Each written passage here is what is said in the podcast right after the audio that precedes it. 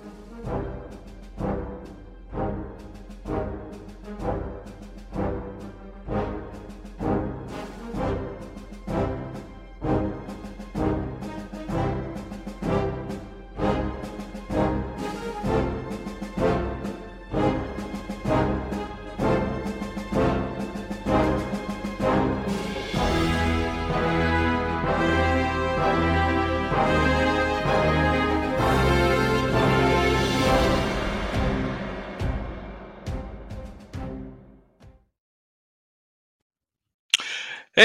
welcome back to No Prize Podcast. I am Bud Young, the professor, and with me is Lucas, as always. How are you doing, Lucas? Welcome back. Ripping and roaring and ready to go, Marvel. Yay. Oh well, it's been a couple of weeks since uh, since uh, we've been here. We missed last episode because of family issues, but hey, we're back. We're good. We're talking comics. We have Loki to talk about, and uh, we're actually talking about. We actually have too much to talk about this week, so uh, we're gonna get right into it. We had Loki drop on Disney Plus last week, so we have two episodes to talk about, and I cannot tell you how awesome I think this show is. Um, and Lucas is going to walk you through some of it, I think, with his with the theories and everything. Um, but I want to just shout out just real quick because uh, because of the big nerd that I am is uh, is I've been um, I've been so excited for this show simply because of some of the shout outs that uh, that Marvel's MCU is doing for some of the creators. And um, uh, just uh, on a selfish kind of kind of note, Owen Wilson's character Mobius M. Mobius is is um, played by Owen Wilson, and based on one of my favorite Marvel figures that uh, ever existed, Mark Gruenwald, he's uh, uh, the old editor for a lot of the Marvel line, and um, I've been waiting, waiting. Uh, we've if uh, those fans of the show know that we've had Catherine Schuller Gruenwald on before, and uh, and we've talked to her about uh, the legacy of Mark, and she is so excited about the show, and Owen is doing an excellent job, and the and the shout outs that they're doing for Mark throughout this show. Um, if if you know uh, episode two, no one noticed, but the very first scene was set in Oshkosh, Wisconsin, which was actually uh, Mark's where Mark grew up. so yeah. um, that was that was a, an Easter egg that I think only I noticed.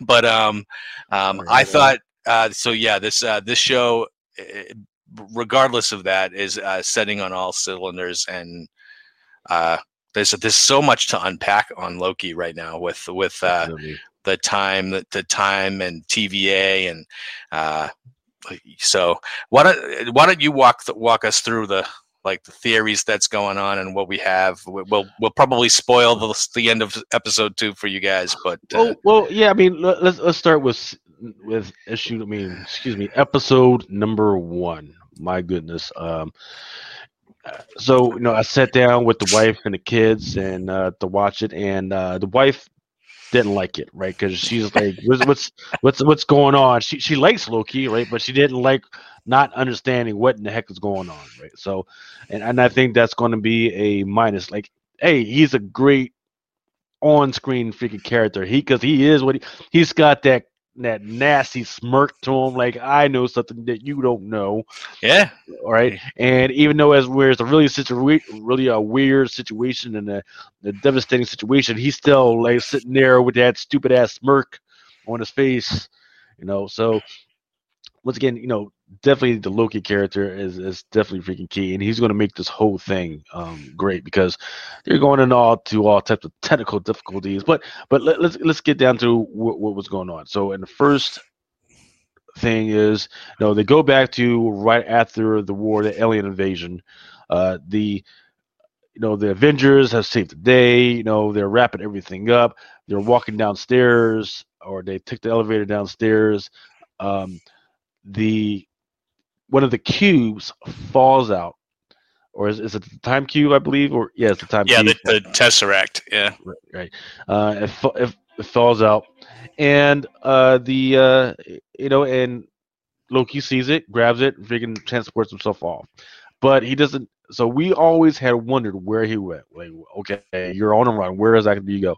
He doesn't go to, you know, or transport himself back to you know Asgard, you know, or anywhere else. So if he go, he transports himself out to the Mongolian freaking desert, which is freaking crazy to me. um, you know, and and right after he arrives, he gets arrested by the Time Variance Authority. So for those that know don't know who the Time Variance Authority is, uh, they are an a organization um, built by the, the Enigma Force to help them administrate any type of weird variations in time. So if somebody gets a hold of some way to go back in time and they do something that makes the branches go all crazy, the Time Variation Authority, also known as TVA, are supposed to step in and fix it. So he gets arrested by those TVA because they want to hear what he has to say right before just erasing him. And he's he's kind of amused. He's like, I'm a guy. What can these people do to me? Well, he now finds out that the TVA exists outside of his normal universe. They are a force that they can mess around with it and they exist outside. So even though he's a god, they can do whatever. In fact, they got that little freaking neck, that freaking uh neck freaking guard thing that you know stops from him from using his powers. Period. Um, eventually, uh, Owen Wilson's character, Rican, who's assigned his case, uh, fi- figures out that Loki may be able to help them, uh, you know, uh, find this other variant, this other person that's you know messing around with the time and everything, and he enlists Loki. It turns out that Lo- they want Loki to help them capture or kill another Loki. This other Loki's been going around around time, messing around with stuff, right? Great stuff. Um, I think uh, it was pretty interesting the way they freaking laid it out because not only did they introduce us to Loki, they answered a bunch of questions about what happened with Loki.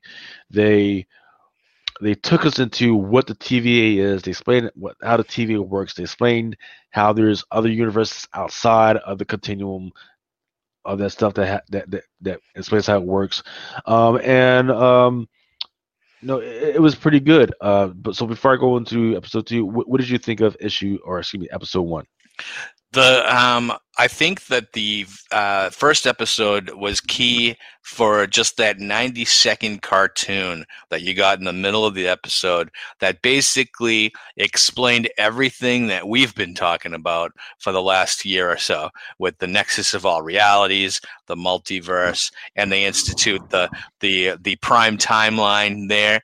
And yep. um, just to realize, like, I it, even then, even with that explanation, it's still kind of confusing a little bit with um, with the the Lokis that are uh, uh, the other Lokis that are running around. Because at, at first, when I'm watching it, I'm thinking, oh, I'm waiting for this Loki, the Tom Hiddleston Loki, to kind of branch off and become like and fool everybody, and then he's the one that's going to start running around collecting the resets and everything. And sure. then I, you know, realizing uh, later that no, this is this is a multiverse, and these are all alternate reality Lokis that they are running around trying to catch, not Tom Hiddleston. Tom Hiddleston just is a Loki, so he knows what Lokis are going to do. So, so now you know, and that that kind of reveal uh, later on the, in the second episode. Um, that is, I think that's going to be explained, but I think it was a bit confusing with where uh, at, at the at the heart of this, it's become more of like a crime procedural, almost like almost like Criminal Minds, right? Yeah, exactly.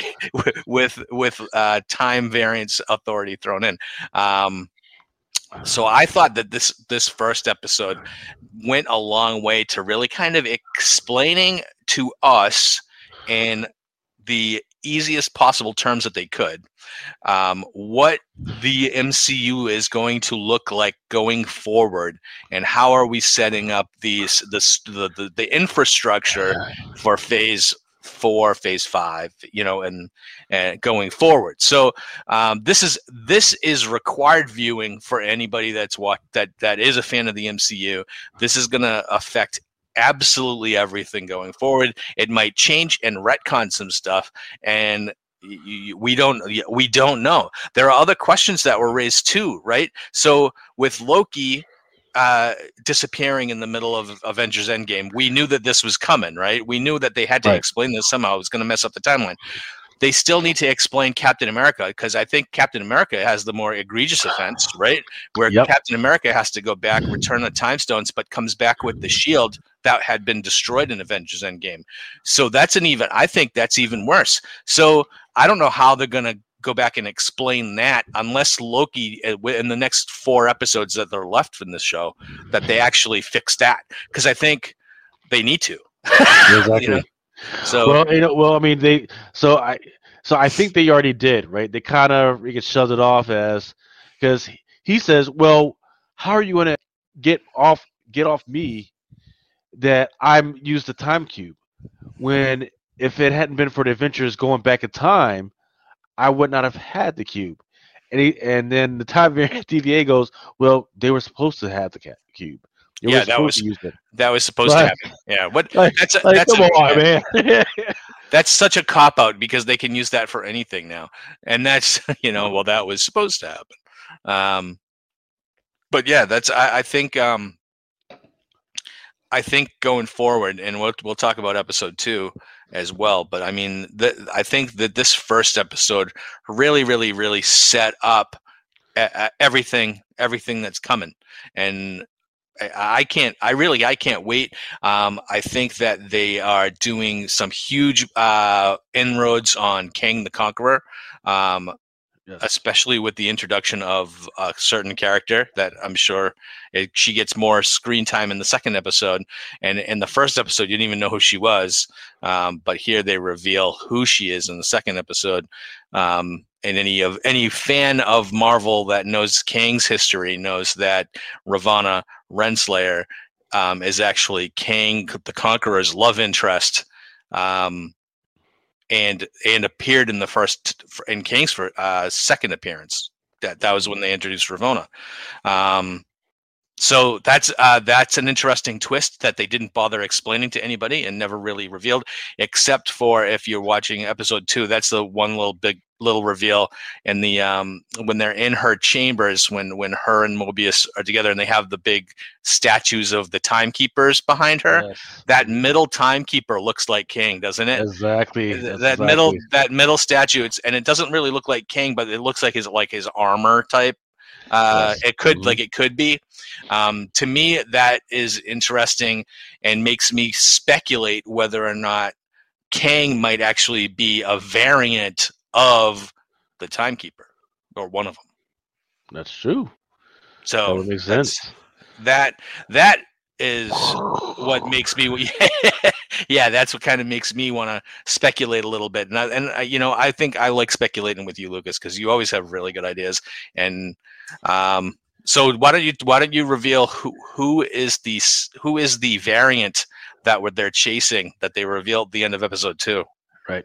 So so they think that the variant is loki right? So right. so, right so but here, here's here's the kicker right so a lot of the paperwork that has been left around in episode one and episode two um re you know replies to a sylvie um sylvie Laufeyson, right um, and you know the sleuths online. Now I'll give them their credit. And there's a guy in Spain who's watching. Uh, he was watching on his channel, and you know, he was looking at the end credits, and he found the Sylvie. So he confirmed that Sylvie was playing in it. So what people are saying right now is that Sylvie or Loki is most likely uh, Sylvie Lushton. Sylvie Lushton is the enchantress who, at one point, thought she was an Asgardian and even dressed up just like uh, Loki at one point. So, even though we're waiting on female Loki, the female Loki may not have arrived yet, or and it may be just the enchantress, or uh, who knows? Who knows, right? So, so th- these there's some questions that are going on right now, but right now it it, play, it appears to be that the female that showed up at the end of episode two um, may be the enchantress. Uh, okay, and I, I, can go with you there. Let me let me let me speculate a little bit for you. So Sylvie is the enchantress, but the enchantress is the mm, uh, alternate reality Loki of that universe. Okay. See, because because they went through that scene where where Loki was calling her me, and Right. they the powers that they're using together with the green, like the green. They, I mean, they look similar. So I can see totally where they say, okay, so this is this is the alternate re- reality Loki, but we're going to establish her as her own character, and uh, eventually maybe she sticks around and maybe she got, she becomes the Enchantress because in the last three Thor movies we haven't seen Enchantress, right? So Right. it's totally believable that she's just a, a, a multiversal Loki. So hey, I'm all right Yeah. with that. It's it, it's going to get weird. It's going to get weird. You know. Uh, in fact, uh, there was this one particular scene where they showed a whole bunch of other Lokis that were running around. Yeah. Um, to include one that stole the uh, what do you call it? The bicycle cup, the uh, Tour de France cup. at some point. Yeah, Like, and they had like an ogre. They had one that looked like an ogre, you know, Yeah. or one, or maybe a troll. Yeah, so that's it, it is kind of interesting. When I was seeing all that stuff, I was like, that that's a weird but kind of funny. And um, I want to shout out Owen Wilson too. Owen Wilson um, is really toning it down. I always really think of Owen Wilson as kind of like a uh, just chew the scenery type of actor. Yeah. and he really has toned it down and he's not like he's so he's not the main character. He's playing a supporting character and really kind of really low low key he's he's he's low key kind of playing himself you know? But um i enjoy his character quite a bit as well plays off plays off tom hiddleston's loki fabulously It was good stuff, man. Um, yeah, I, I was uh, once again, I'm still not able to wrap my mind around Owen Wilson being in this in this series, but you know he is playing well. You know, the, the, regardless of his, you know, regardless of you know the straight man he's supposed to play, but you could tell you could tell where he could turn it on and where he, he has to turn it off, right? yes because he's got he's Owen Wilson is a charming guy. He he, he always Owen Wilson always looks like the guy that was freaking punched, you know, punched by a kangaroo, right? But he but he could char he could charm the panties off your grandma, right? So that so you can tell where he's got the he goes in and he's like, hey. I just need a little bit more time for this guy because I really think I can break it. You know, and then he flashes a smile. She's like, okay, and he gives him more time.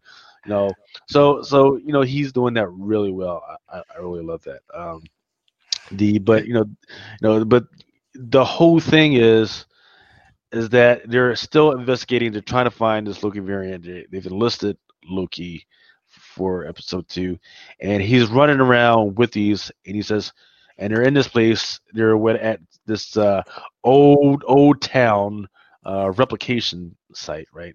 And and uh, after the variant Loki has apparently killed a bunch of the TVA officers, and he's like, "Hey, don't do that because if you do that, he's going to kill you, right?" And he's they're like, "Well." Like no, we don't believe you. He's like, well, he's he's probably right outside. This is a whole this is a whole trap. This is a trap Right. outside. And they don't believe him, right? And they get out and nothing happens. Well, yes, the whole thing was a trap. Every single piece of it, every freaking step was a trap, right? Um, Yeah. So, so he was right in that in that regard because he was says, "Hey," and he said, "Well," because it was kind of it was kind of funny because at one point he said, "Why why should you believe you? Because you're the biggest liar of all time." He's like, "Yes, I love to lie, but you know what I love even more than that? I love being right." you know, I, I I thought that was a freaking poignant freaking thing. I'm going to use that line at some point with my wife, right? Um, the uh, you know, so you know to get back to the the TVA and he, he- the variant Loki finds ways that we can get him in and out. They find a way to actually track Loki, um, and then they end up at a Roxxon Mart, which I guess is a future version of Walmart at some point, and that's where it all goes down. Um, and the TVA they're trying to you know, figure out what's going on, trying to fi- find find the guy, and they're just trashing the place. They're trashing the place. They're trashing people that are there, and you know, some of the superiors like, hey, you can't do that. You need to calm down. No, you can't be scaring people like that. And they're like, what do you care? These people are gonna die anyway. Like, oh, that's this Kind of usual, but but uh, logical. but yeah, but logical. Like, hey, we got it. Time is of the essence, right? Um, but you know, and then you know, the big reveal of. I mean, th- this is what really was supposed to be about was the big reveal of who the variant was. You know, it's this either Loki, a female Loki, or it's a character that believes they're Loki. Um, but but here here's here's the definite interesting thing about that. Regardless, is that while we saw, while we definitely saw the variant in one position, there's another person working behind the scenes, messing around with the bombs and everything. We don't Yep. know if that's another variant or whether it's just one of the characters he was just controlling to do whatever. There's all types of who knows what's going on right now because right now it's wide open. Uh, Loki is a lot more powerful than he originally seemed to be because now he he not only can can remember he can make himself seem like anybody he wants to. Like, he's like a freaking Skrull, right? Oh yeah. Now, but now he can control somebody just by touching their arm. He can transfer his soul into the body of somebody else. That, that's another crazy power that he has. He did that Right in now. the in the first Avengers movie when he was he controlled Clint and he controlled uh, a bunch of Shield agents and everything when they when he stole the Tesseract initially. Yeah. So Mhm. um so here's here's the thing and this is what this is what I love cuz usually we have to wait 5 episodes before we get the the the, the the sinister plan, right? So we've start we see right in episode 1 that this variant is stealing these resets but we don't know what why they're stealing them, right? And the second episode, it's already revealed why they're stealing the resets. They're they're bombing the prime timeline to, to to mess up everything, and that to me is okay. So where do we go from here? And if they're successful, which I kind of think that they might be successful in ruining this prime timeline, and therefore creating the multi multiverse that they're trying to fix, right? Mhm. So that to me is it, it's it is it, it's an excuse, and we've been talking about it. We've been talking about it since Wandavision about them. How are they going to introduce the Fantastic Four, the X Men, you know, and give Yes, the, that ability? This is even more uh revelatory really of how they're going to be able to do that. It's just messing with the timeline and they're going to bring all these multiverses either together or just mess it up right? If they Yes, mess sir. it up you could just bring you could use that as an excuse. So i'm really uh, you know this is really going to end up being the most critical watch that you can do. If you whatever show that you that, that you want to watch in the mcu if you want to skip one don't skip this one skip hawkeye or something so don't skip this one so that you have to watch Loki, and and and Tom Hiddleston is is must view. So yeah. you know, I'm, I'm looking for. I'm so looking forward to the rest of the show, and I'm so happy this drops on Wednesdays. Does it? You know, it ah, drops Man, on Wednesdays. Ah, yeah. man, I probably should have watched it earlier today because I, I didn't watch it till Friday. But you know what? I don't. I don't even have enough time on Wednesdays. It's it's new comic book day, so I don't have time to be messing around with that. Anyways, uh, though. I love it because I can have I could like have a cup of coffee at like seven in the morning when I wake up before I go to work and just watch Loki and then just be jazzed for the rest of the day. It's Hump Day. It's Loki Day. So nice, yeah. nice. I like it. All right. So hey, let's take a quick break. We're going to come back and we're going to talk. Well, talk comics, right? Because this is a comic book show. All right. We'll be right back. And let's watch. Hey, what's what's this one? What's this one? That one isn't working. Let's do this.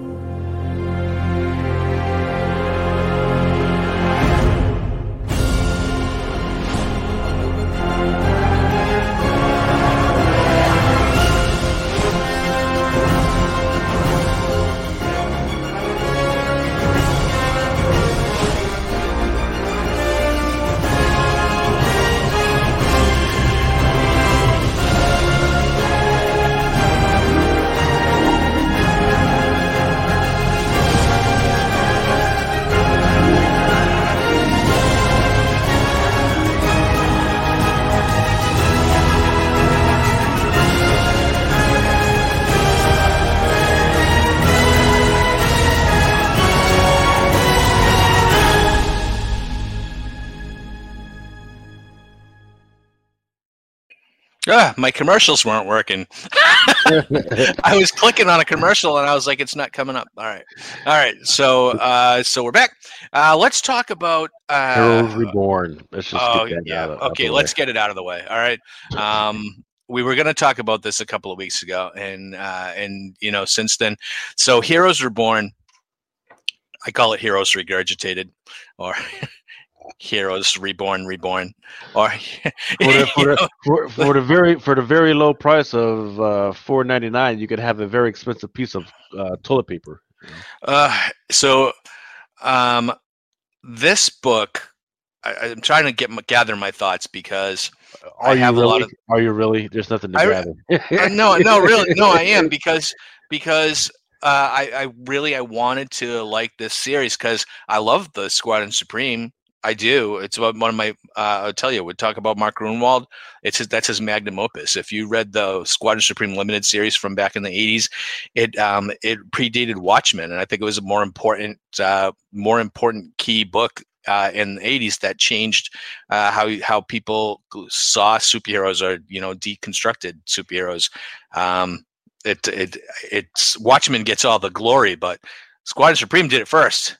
So anyway, this is you know this whole series this whole series is based on the fact that Mephisto has uh re- has altered reality and made it so that the Avengers never existed. So this whole storyline is basically hey uh, the Avengers aren't here. Uh, so instead, the Squadron Supreme of America was formed, and now they've been Earth's mightiest heroes for, I, I would say, since uh, you know the Marvel timeline. Uh, the Avengers don't exist; the Squadron Supreme does, and and basically this series has been a, a a bunch of one shots about what uh, what these characters would have gone through and what happened to the other characters in the Marvel universe.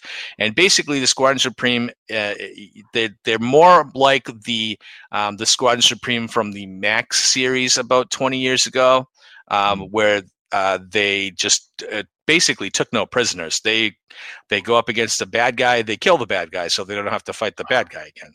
Uh, and uh, so it's basically it's Superman uh, without the morals. Same thing with all the other characters. They're just they're villains wrapped in sheep's clothing, and for me, uh, you know, where I've I see the I see the interest, right? I see where that could make a pretty cool storyline. Where I think that they are just totally off the rails is the presentation, right? So Mm. first we have a weekly series of Heroes Reborn's uh, main books that each issue focuses on a different member of the squadron by a different creative team, which is driving me nuts. Because if you're going to have an event book, you have to have an event book that's done by one creative team with one singular, really like vision and one maybe uh, epic story. I don't really think that this is an epic story It's not. when you're getting so you like first issue was just kind of set the table right and then you get hyperion nighthawk power princess whizzer uh, so is it say, still call him whizzer or is it speed demon or something oh blur blur Right. um, and dr spectrum they you know and, and we know we know the joke is in right? We've known for 50 years that these were templates of dc characters and they're just kind of poking fun at superman batman wonder woman.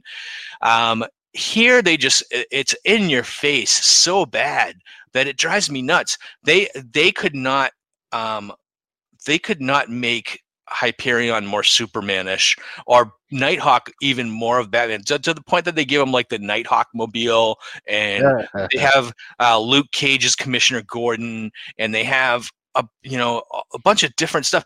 Plus, they wrap him up in Spider-Man's origin stories and Spider-Man's vil- uh, rogues gallery of villains.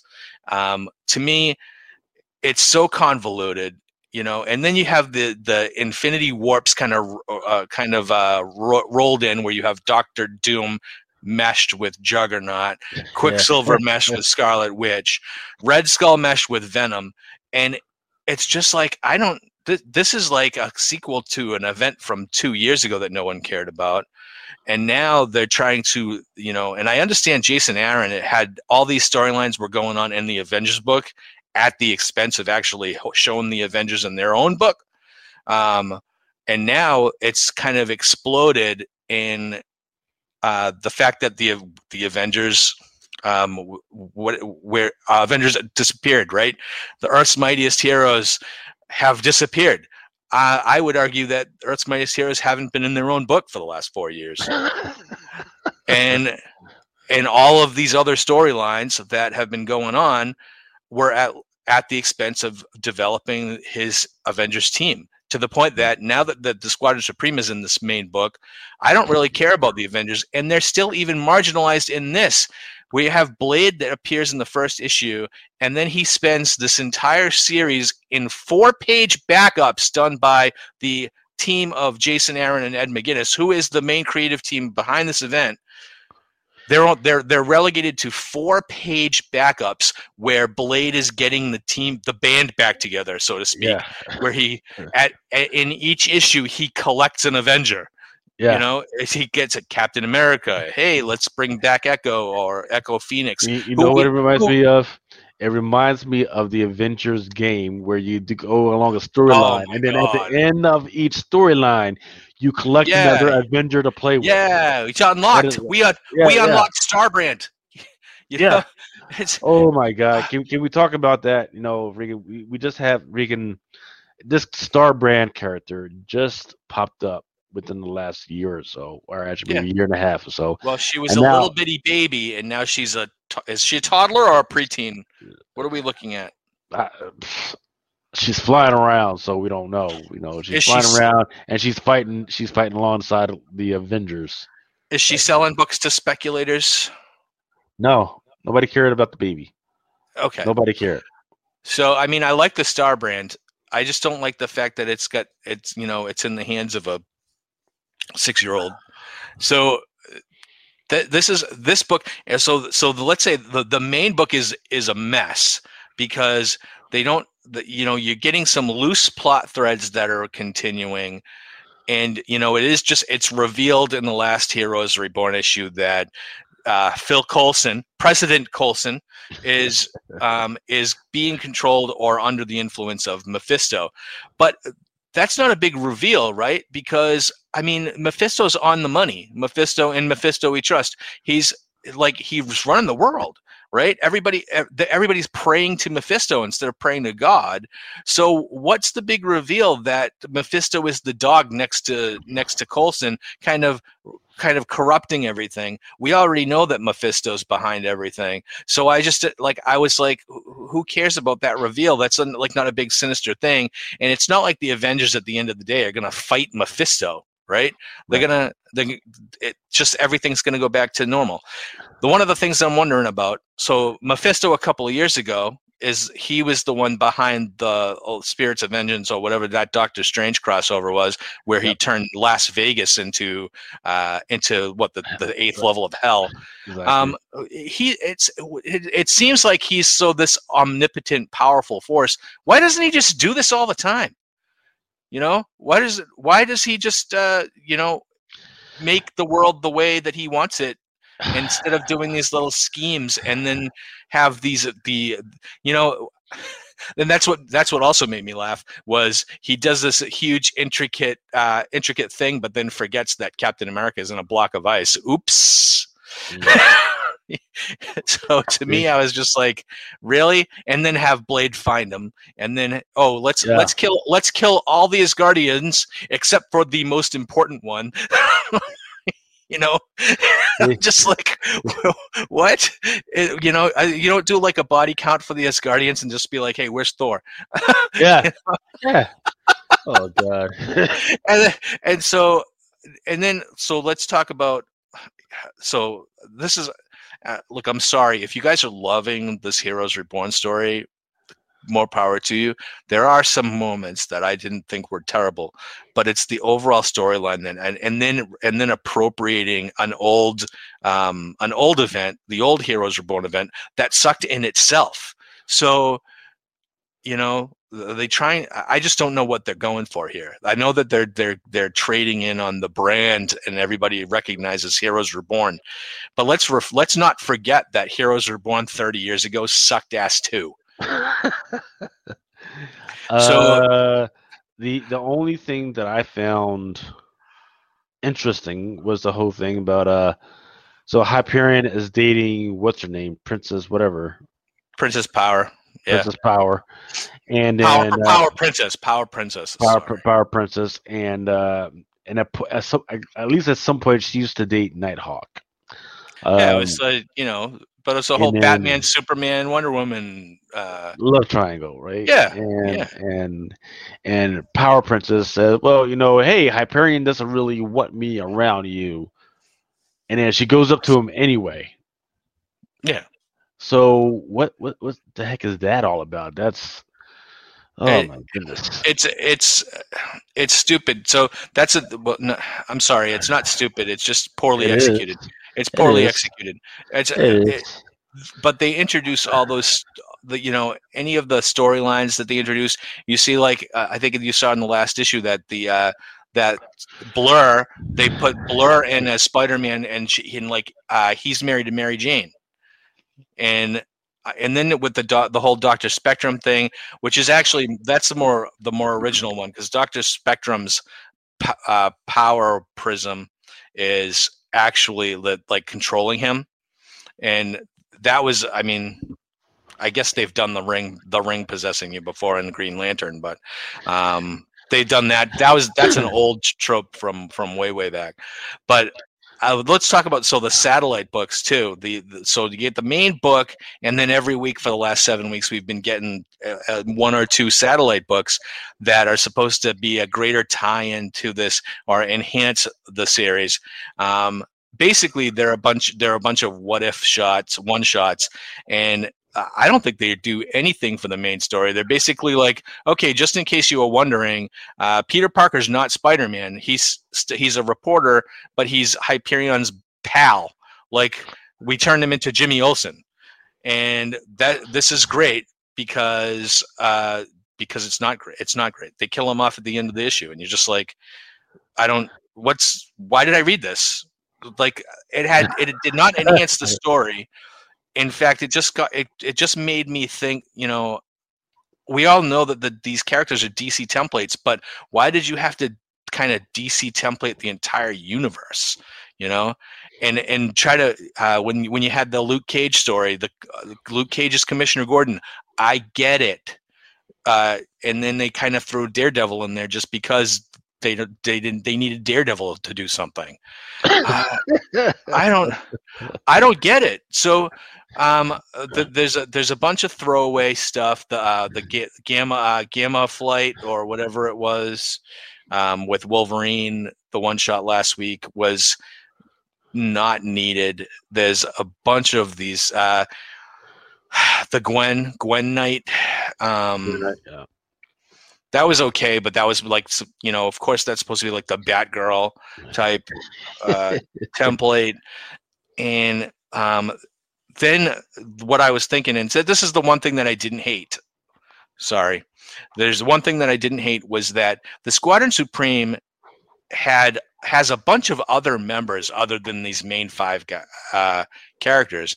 They had templates for all of the Justice League, and so when you know thinking like I was like, well, where's Golden Archer or where's uh, Blue Eagle or where's Lady Lark or um, some of these other characters? They do make appearances in these satellite one shot books, and um, you see them see them briefly. Some of them get killed by other characters, and some of them don't really do much, but they do make appearances.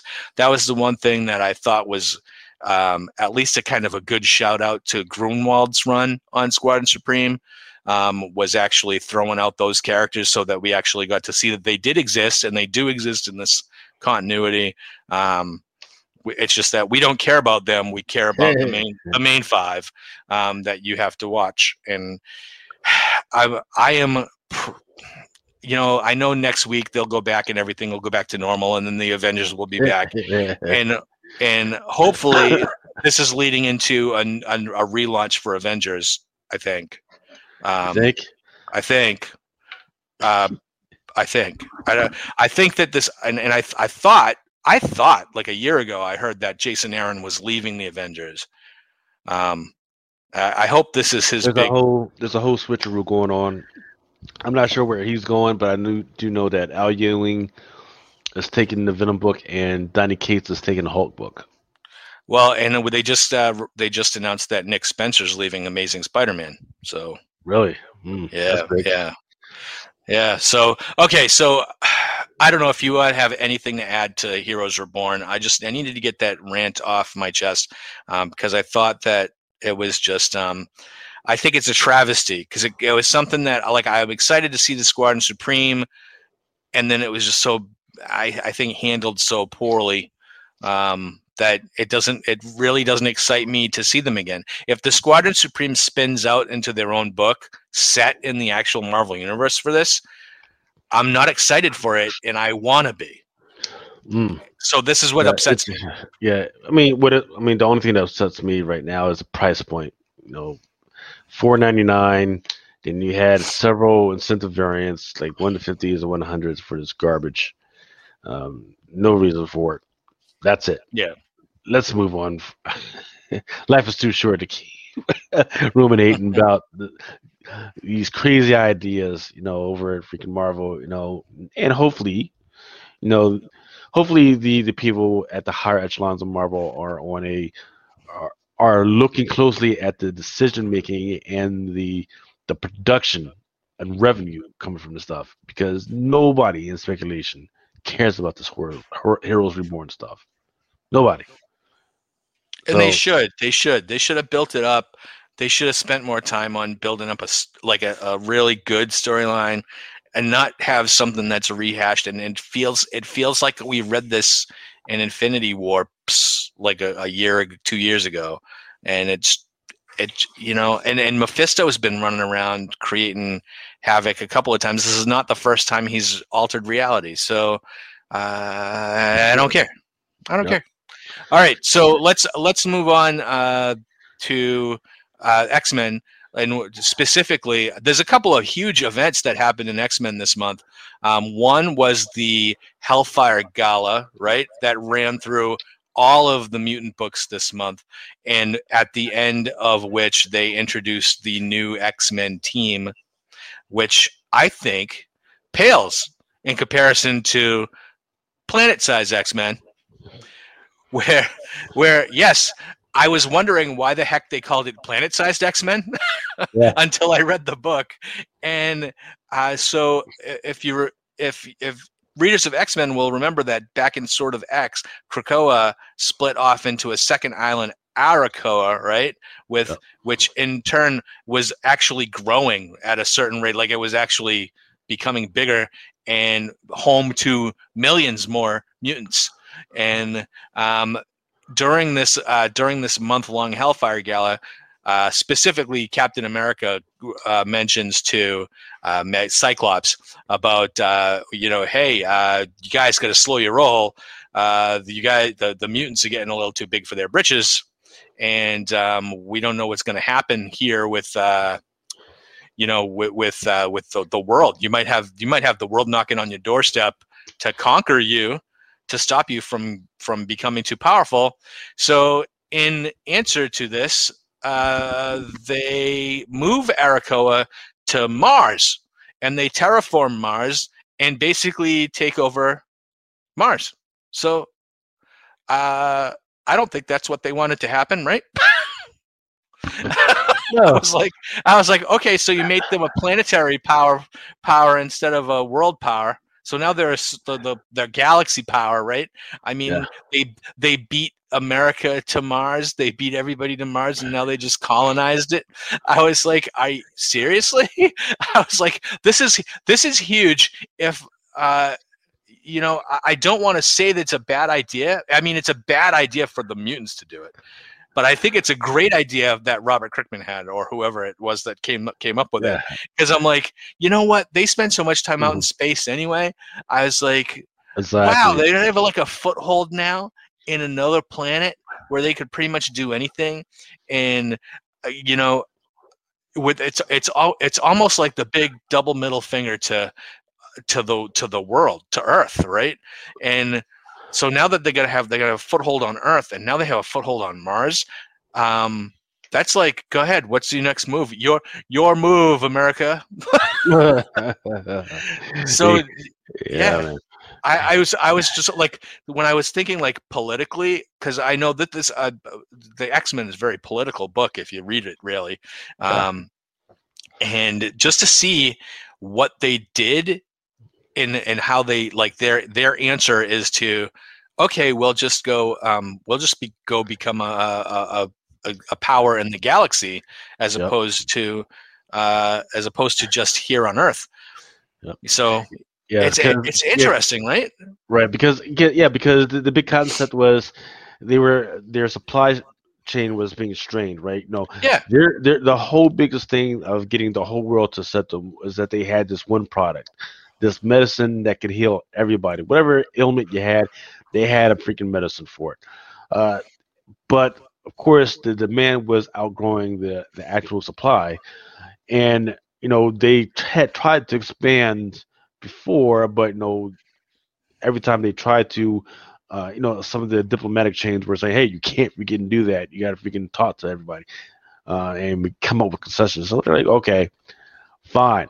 So there you go. Let's, let's go ahead and freaking build a whole planet, so we don't have to ask anybody for anything. Um, and and it, looks like it's going to work out great for them because the other problem that they had was at their X of Swords, they had these this whole population of Arakai um, mm. to, to deal with. So, okay, now that we have this island of people that we had, we don't, uh, that we don't have enough, enough space for, and and we need to go populate another thing anyway. Why don't we just take them, let them freaking work it, and, and let's let it freaking blossom? And great freaking ideas here. Um, I, I love what they freaking did with it. I mean, this once again, this is one of those points where we, you know we were scared. It was like, oh man, now X X uh, X Men, freaking Planet X, House of X was pretty good, and now the other books have come out and it started to win. Well, now they're back in the seat again, right? You know, they made decisions because of political stuff, and and it, it turns out great, man. Uh, the, yeah, I mean, I think so. I think um, this is ambitious right? And i i can't fault ambition at all. I love it when i when i'm presented with new ideas and new ways new directions for the storyline to go. My one concern for this is that they just get weighed down by their own um their own ideas right? I mean like the, the, one thing the one glaring thing about death not meaning anything right? So you just kill yourself and they'll just resurrect you. And that's that to me is a huge plot like blah that stinks because nothing you know there's no consequences to your actions now. Here um i think i this could be more of that where i kind of feel like they're just gonna be, get too cute you know? And and uh, get weighed down by all of the ideas that they're having. Um, uh, but I, I can't fault them for just being kind of trend setting, really. I mean, the stuff that's going on in the mutant books right now, you're not seeing it anywhere else, right? They're they are kind of operating in a vacuum. You do see anybody that appears in the book outside of the Marvel universe, like Captain America in this issue. Um, you know, the X Men aren't really appearing anywhere else, right? They're not appearing in the Marvel universe in in anybody else's storylines unless they're being written in with a satellite book like friggin' Gamma Flight that blew, or Magneto and the uh, you know, and whatever villain that the Hyperion destroyed everybody in that one. But they're not really figuring into the rest of the Marvel universe. They're doing their own thing, which they've kind of always did, which is fine. And as long as those, I mean, those ideas that you're seeing here have such ramifications if they if they ever bothered to implement in the rest of the Marvel universe, you know, if they ever acknowledged the fact that um, the X Men took over Mars, or you know, what do the Avengers do about that, right? right, right. Mean, well, I mean, let's see. I mean, I guess Oh, I guess I guess they can do something, right? But you know, because uh, if you go through the rest of the book, uh, the DoD was worried, NASA was worried. It's like, but then when you th- really think about it, okay, they're in Mars. What can they do in, about it? Nothing. Right? Yeah. They don't because because while they were, I mean, it took almost every resource they had to freaking come up with that Mars rover, right? That was just kind of moving slowly through the freaking sand. You know, they they still haven't really. Well, we as a species still hasn't, uh, you know, you know, gone through enough evolution that we can send rockets and spaceships just out to Mars anytime we want, right? So mm. that that that was that's why it's uh no great, right? You know, say, say, okay, we're gonna do what we want to do. We dare you to come out and can stop us. We dare you. Right. the the only thing I didn't like is that uh, you know, this rolls right into the gala, right? Um, but the gala has been happening for what two to three weeks now. Um, the gala has run through every book this month, with the exception of Planet Size X Men. I think happened. Did this happen before the gala or after the gala? Because I don't. This happened. Really this, a... this, happened concurrently with the with the gala. Oh, okay. Yeah, in that in that case, because they didn't really mention the they that they took over Mars in any of the other books, right? Right. This was a well, surprise to me when I read this week. Well, and and one of the the first ones, um, they had everybody look up, and they saw fireworks. Right. Well, it turns out that the fireworks was actually the X Men terraforming Mars. so. Oh, okay. so, yeah, this. It's it's in, it's super interesting and whereas kind of like I, I think we've been I think we've been tired from the the, the mutant books for a while because I think I do still think there's too many of them. Um, this one this one shot really is kind of taking it in a new direction. I'm interesting to see uh, see what they do with it. So. Yeah. All right, let's. Uh, what else are we going to talk about? We have uh, we have the anniversary issue of Venom that came out. Um, let's talk about. Oh, let's talk about. Uh, yeah, let's talk yeah, about let's, the, let's, the annuals. Yeah, yeah, yeah. So uh, the Infinite Destinies Captain America number one was pretty interesting. Um, I brought back Hector Bautista as overtime, um, and then there was a little panel that had the. Uh, you know the infinity stones on there and because now infinity stones are not just entities unto themselves they attach themselves to people yeah uh you know we've already had star um and we've got overtime, and then um, quantum. You know, now there was a quantum before, but this is apparently a new quantum.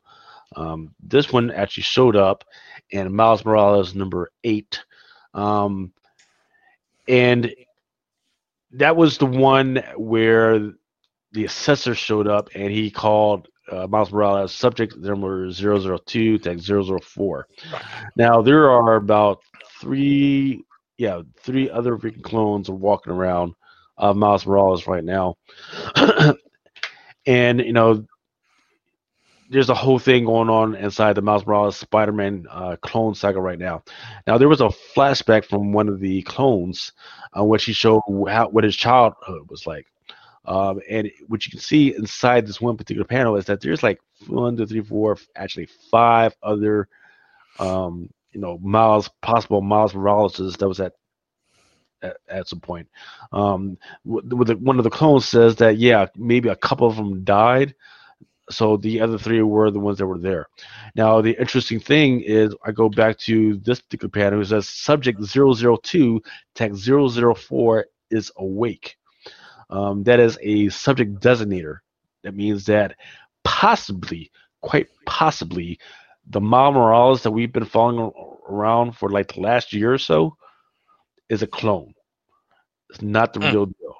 Um, so, and the reason why I say that is because if you go follow along with the last time we saw the assessor prior to this was uh, Infinite Destinies Iron Man versus Quantum. He's, uh, he refers to the Tony Hawk the excuse me, the Tony Stark that's running around as 045 02. So 045, 045, those first three digits, that's the character, and 02, that's the number of the clone, right?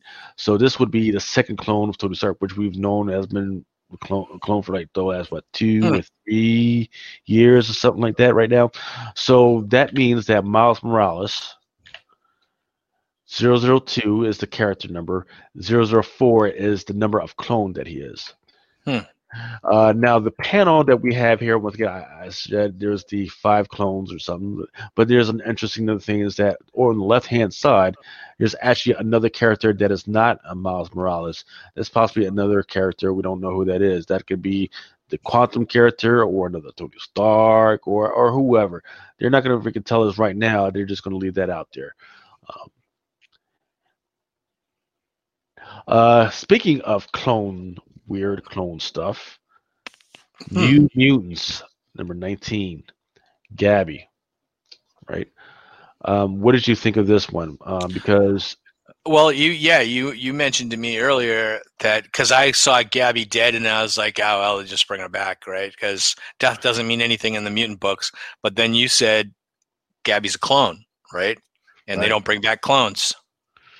Right, So right. So you know, and, and, and there's certain circumstances of which which they'll bring back clones, right?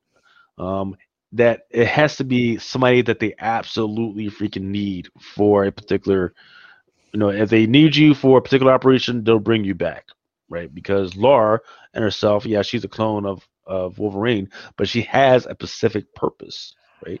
She goes out on operations, like you, while you have Wolverine going on one operation, you can have Laura going out on another operation. The, Gabby really doesn't have that set yet, right? She doesn't really have that place. She's in training. She's at, actually in school right now.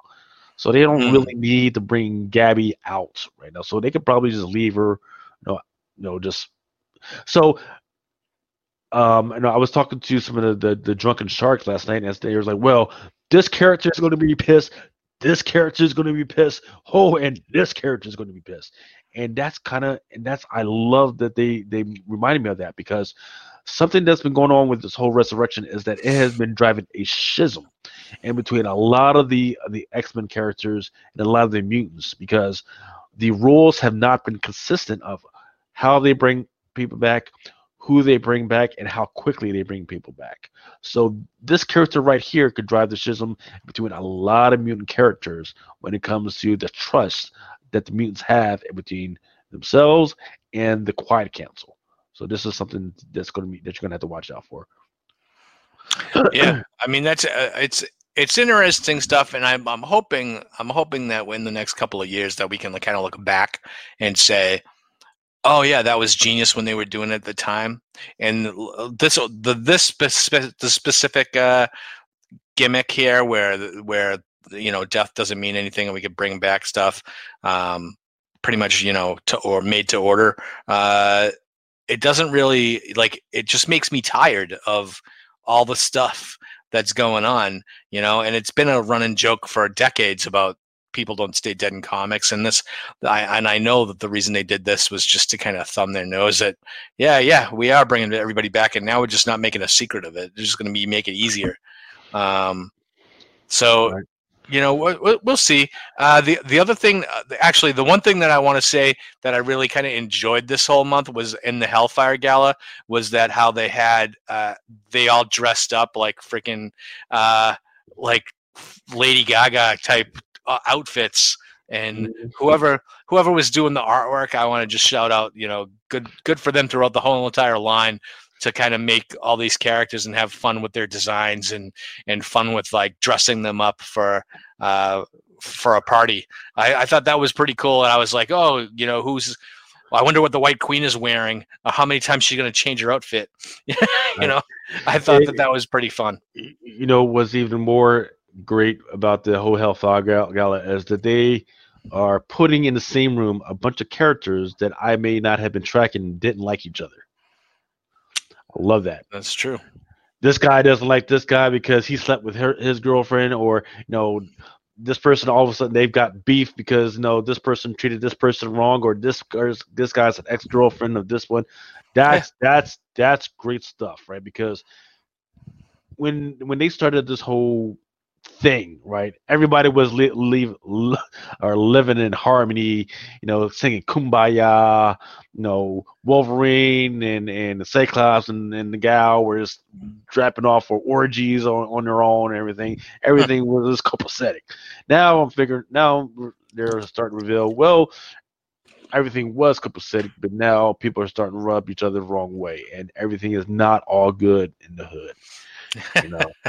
so yes, this is this is freaking great. No, um, you know, I mean, I, guess what? You know, they put it at the same time as the the the gay pride freaking month, right? So you know, they I guess they thought they would have bring in mo- more money, but you know, there aren't a lot of people that are in the LGBT community that even care about these books right now, right? A mm-hmm. lot of the younger people are all about manga. So this little bit that they think they're doing is not going to be enough. They're going to have to try a little harder. It's a great start, but they're going to try have to try a little bit harder. Yeah. All right. So let's talk about um, Venom. And th- this this book actually kind of flew under the radar for me, and well, until I read it, because I was like, "Ho hum, another Venom book." Uh, I was so the burned 200th out. issue fell under the radar. My yeah, goodness, man. No, I mean, I was so burned out from yeah. the King in Black story mm. that, and I was just like, I, I just didn't care. So we have Venom. Uh, okay, but I didn't know what they were going to do with it. Right after after the last issue, but this was a this was actually a huge issue. This was huge. Yes, Yes, where they realize, you know, you realize the ramifications of the storyline, even though there was, it was the storyline was so tedious and kind of a pain, and it had built up over what three years so they were talking about yeah. Knull and we yeah. even on this podcast we're talking about Knull nonstop with the king in black and this is what it relates to and it's and it's so involved and everything and then this is the payoff where you have venom as actually eddie is now a god and he is tied into all the symbiotes throughout the entire universe and he is in communication with them at all times. So he's basically um, omnipotent. He basically knows everything, and and it. Oh, but, oh, but no, he, he got to remember he he corrected Peter. He's not omnipotent. He's omnipresent. okay, there you go. So here, but but here it's like, but you do realize that he is still just Eddie, right? He's still just a man. So it has taken a toll on him physically but you do realize that they set up and and that they you realize that they've been setting up all along and this was a surprise to me is for Dylan to become the new Venom. Yeah. And yeah. that to me like I was like okay, I didn't even really see that coming and shame on me. so I thought they were going to make Dylan a bad guy or you know a villain or some kind of tragic thing for like Eddie to cry about for the next 50 issues. And now he's he's the new Venom. The the the symbiote has bonded to Dylan. Um, this now this now Venom symbiote is actually the only symbiote that is not in the hive mind, right? And right. Eddie Eddie cannot control his symbiote. So this this this symbiote ends up bonding with Dylan, but he's independent um, of the hive. So that's interesting in itself because it almost makes him like a mutant uh, kind of variant of him of himself. So uh, and and they bring back Flash Thompson in this, uh, and and he's going to be more of the uh, of the joiner, right? So he'll be the superhero that joins the Avengers or something like that. So that you're going to have you know a couple of different characters running around, and now you have Eddie, who's basically I guess you want to call him kind of retired, but more in the in a in the enigmatic kind of cosmic type sense right, that right, he's right. going to he's just going to be there, maybe the like the Watcher kind of thing. So maybe that's kind of a way that they write Eddie out to focus on Dylan now. Um, I like the, the fact that they did this because now you have now you have Dylan opened up as a Venom, but a, kind of like a hero, like which kind of Venom has been. But now you can team them up with Miles. You can put them in the champions. You can do, you know, you have so much, so many more options now to kind of open that up, Right. And And I- uh, I mean, I I think one interesting thing that they could probably do is uh, so if you remember that when they were in the cafe or when uh, it was a cafe, or excuse me, when Flash Thompson was in the cafe, and this this army or this group of characters came in and shot the kid in the head. yeah, So, and they were hunting, you know, symbiotes that were attached to people. Well, now that Dylan is attached to the symbiote, that means that they could probably start hunting him down. hmm So that's that. I think I feel that that's one direction they would go. Um, yeah. It also it, it also looks like you know this could be uh, a second Venom book, right? So you could have a you could have a Venom book with Dylan as Venom, and then have a Flash Thompson book, whatever you're going to call him. Are you going to call him Anti Venom or uh, what do you call what do you call Flash Thompson now? Agent Uh, Venom. Agent Venom. Yeah, he's, he's Agent Venom, but they'll probably put him in the uh, the Extreme Carnage books. Ah, I hope they don't. Yeah. I, I don't. I don't. I didn't like the Carnage books. But I, you know, but this, but this book, this actually is almost like a reset, right? This is all kind of like a. Sure. This is the new standard, and going forward, I thought this was a super important book. And like I said, I it, it floated under the radar for me. I wasn't expecting some of the stuff that happened in this book, but I'm happy about it. I was like, I was happy that it looks like it's moving forward, right? It's, Yeah, yeah, it's yeah. not like uh, you know everything that happened at uh, during King in Black. You were like, uh, okay, so next issue uh, things are going to be back to normal. That things aren't thi- things aren't back to normal. This is the new standard, and going forward, I I, I like it. So I like it. So Yeah. good. They got they got uh they got uh I mean they definitely have a direction, you know, especially when the kid got his uh head shot off. I was like, oh, oh, oh, wait, what's going on here? And then you know he throws his head back and then runs out the window. Like, so now, so now the Rivers, so now that that organization is like, yeah, there's a whole bunch of people out here running around with symbiotes. Oh, Isn't wait, that- what? that whole that whole storyline seems more of like a Men in Black kind of kind of thing where Yeah. you know where the, they're going to be tracking down the uh, the aliens to send them back where they came from. That, No. that would be awesome, right? You know, if we can. Uh, Yeah. And now, and now Brock is going to, or Eddie is going to have to freaking go and find them all, right? Hunt them down, or Flash. Excuse me, Flash Thompson is going to have to hunt them down. find- But is he hunting them down to protect them? That's the thing. Is I think he's trying to save them. Yeah. Oof. Well, I mean, who's he trying to protect? He's to pr- pr- protect the symbiotes or protect people. Yeah, I don't know. I guess we'll see. Yeah. So now is this? So you said this was? Uh, is this is Donny Cates' last uh, Venom? I don't know if this is his last, but it is winding down um, to his last stuff. Uh, same thing for Al Ewing on on the Hulk. They're starting Yeah. to wind winding down so they could switch books. Uh, So I, I'm uh, actually. Uh, so what did you say? Al Ewing is taking over Venom. What's who's taking over Venom? Mhm. Oh, Uh, Al Ewing. okay, interesting.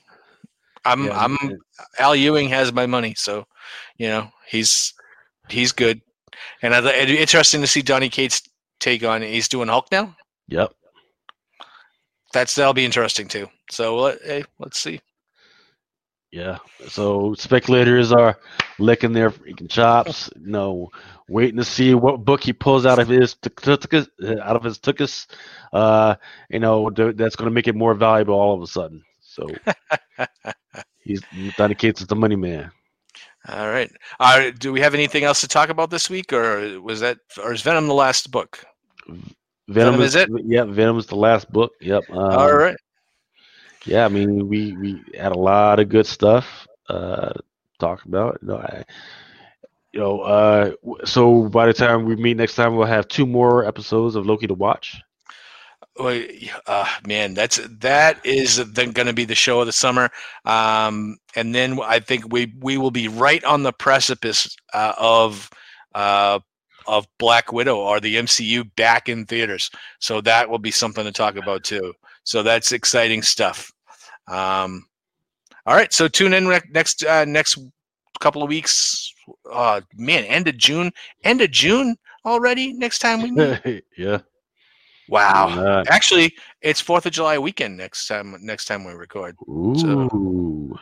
Uh, all right. So, all right. So we'll have our hamburgers and hot dogs ready to go, and we'll be maybe non-socially distanced for the first time in a couple of years for a holiday with family. And uh, I hope you are too. And we will see you in two weeks. Out. And boop.